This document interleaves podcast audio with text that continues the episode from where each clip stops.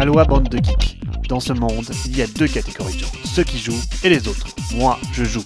Vous, vous m'écoutez. Salut à tous, dans l'actu cette semaine, Kickstarter dégraisse alors que Frosthaven bat tous les records sur la même plateforme. Des tops de top pour suivre la tendance et plein de sorties avec My City, le dernier Legacy Polymino de Knizia ou les déclinaisons Express, nouveau cheval de bataille de Asmodée.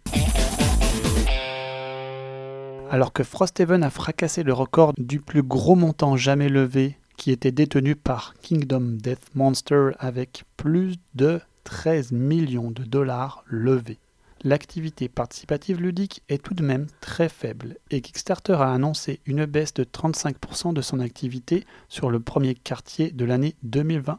Sans espoir immédiat de rebond, l'entreprise envisage donc de réduire sensiblement sa masse salariale pour pallier au manque à gagner. Des tops, des tops, et encore des tops, on en voit. Lit écoute à n'en plus pouvoir, à tel point que l'étape suivante vient d'être passée. Ce gamer a agrégé les top 100 des 39 personnalités ludiques telles que la team Dice Tower ou Rado par exemple, ce depuis deux ans. Résultat pour 2020, pour ce que ça vaut, une tendance de ce que la mode YouTube nous montre. On trouve en top 10 des classiques pour leur popularité, tels que Terraforming Mars, Sight ou Gloomhaven, mais moins habituels cette fois-ci, Of Odin, Caverna, Viticulture et Orléans sont présents. Les demeures de l'épouvante V2 présentent le top de l'horreur coopérative clinquante, alors que le 7 continent et Robinson Crusoe sont là pour l'aventure.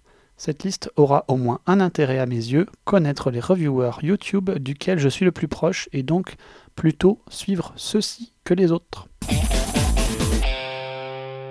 Feuerland vient de récupérer les droits anglais et français de trois titres précédemment gérés par Zedman Games, A Fist of Odin, Terra Mystica et Project Gaia. Dans le même temps, ils seront maintenant distribués par Capstone Games aux États-Unis et plus par Asmodee. Feuerland sera donc en charge des versions françaises de ces titres. Espérons qu'ils continueront à être achalandés et même au Québec. Les 14e Golden Geek Awards ont été annoncés il y a deux semaines et le moins qu'on puisse dire c'est que Wingspan a remporté la très grande majorité des catégories avec 7 prix jeu de l'année, artwork, jeu familial, solo, stratégie et innovation. Non, il n'a pas remporté peut-être le titre le plus important, celui du thème dans Wingspan. Il est bien logique de se poser la question, au-delà de la légitimité limite de certaines catégories, de l'intérêt même d'un tel résultat. En effet, le magnifique système tout automatique de BGG cette année est très pratique et très permissif. Il permet en trois clics de nominer n'importe quel jeu dans n'importe quelle catégorie à partir des jeux de sa ludothèque. C'est tellement pratique que voilà le résultat. L'autrice Elizabeth Hargrave a commenté ceci. Le problème n'est pas le vote populaire, mais la mauvaise définition des catégories. J'irai même plus loin en voyant ici le reflet du marketing si puissant de Stonemeyer Games.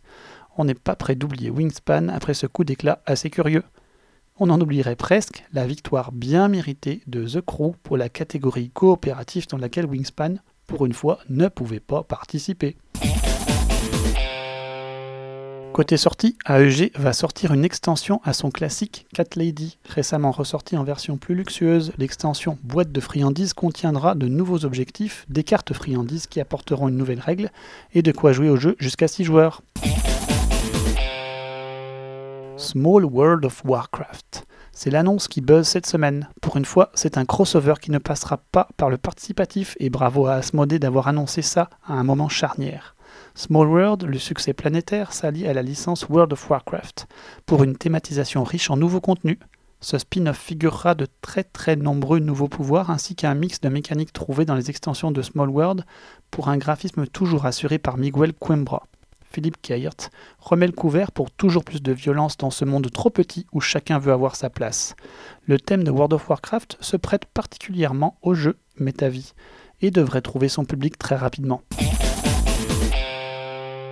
S'il y a bien un jeu à surveiller en ce moment, c'est My City, le dernier né de Knizia, qui combine sa spécialité les polyminos à des règles simples et du legacy avec des parties qui progressent en petites touches de règles à chaque partie on sent encore et toujours la concentration de Knizia sur l'épure du meilleur d'une mécanique après l'excellent Eldorado qui a d'ailleurs connu un récent standalone.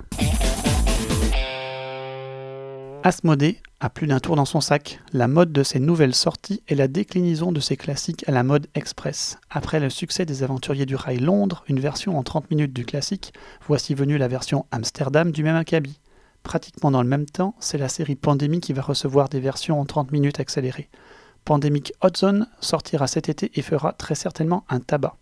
La pandémie se déroulera cette fois-ci, curieusement, aux États-Unis. Les règles seront très très proches du jeu classique, évidemment, relativement streamliné, avec plein d'autres cartes et de régions intermédiaires d'ores et déjà prévues. Enfin, c'est Colt Express qui va connaître une version Super Express encore très bientôt, ou comment tapisser le marché ludique de licences à succès pour toutes les durées et étendre encore le public cible. Belle stratégie. Allez, c'est terminé pour cette semaine, je vous dis à dans deux semaines et d'ici là, jouez bien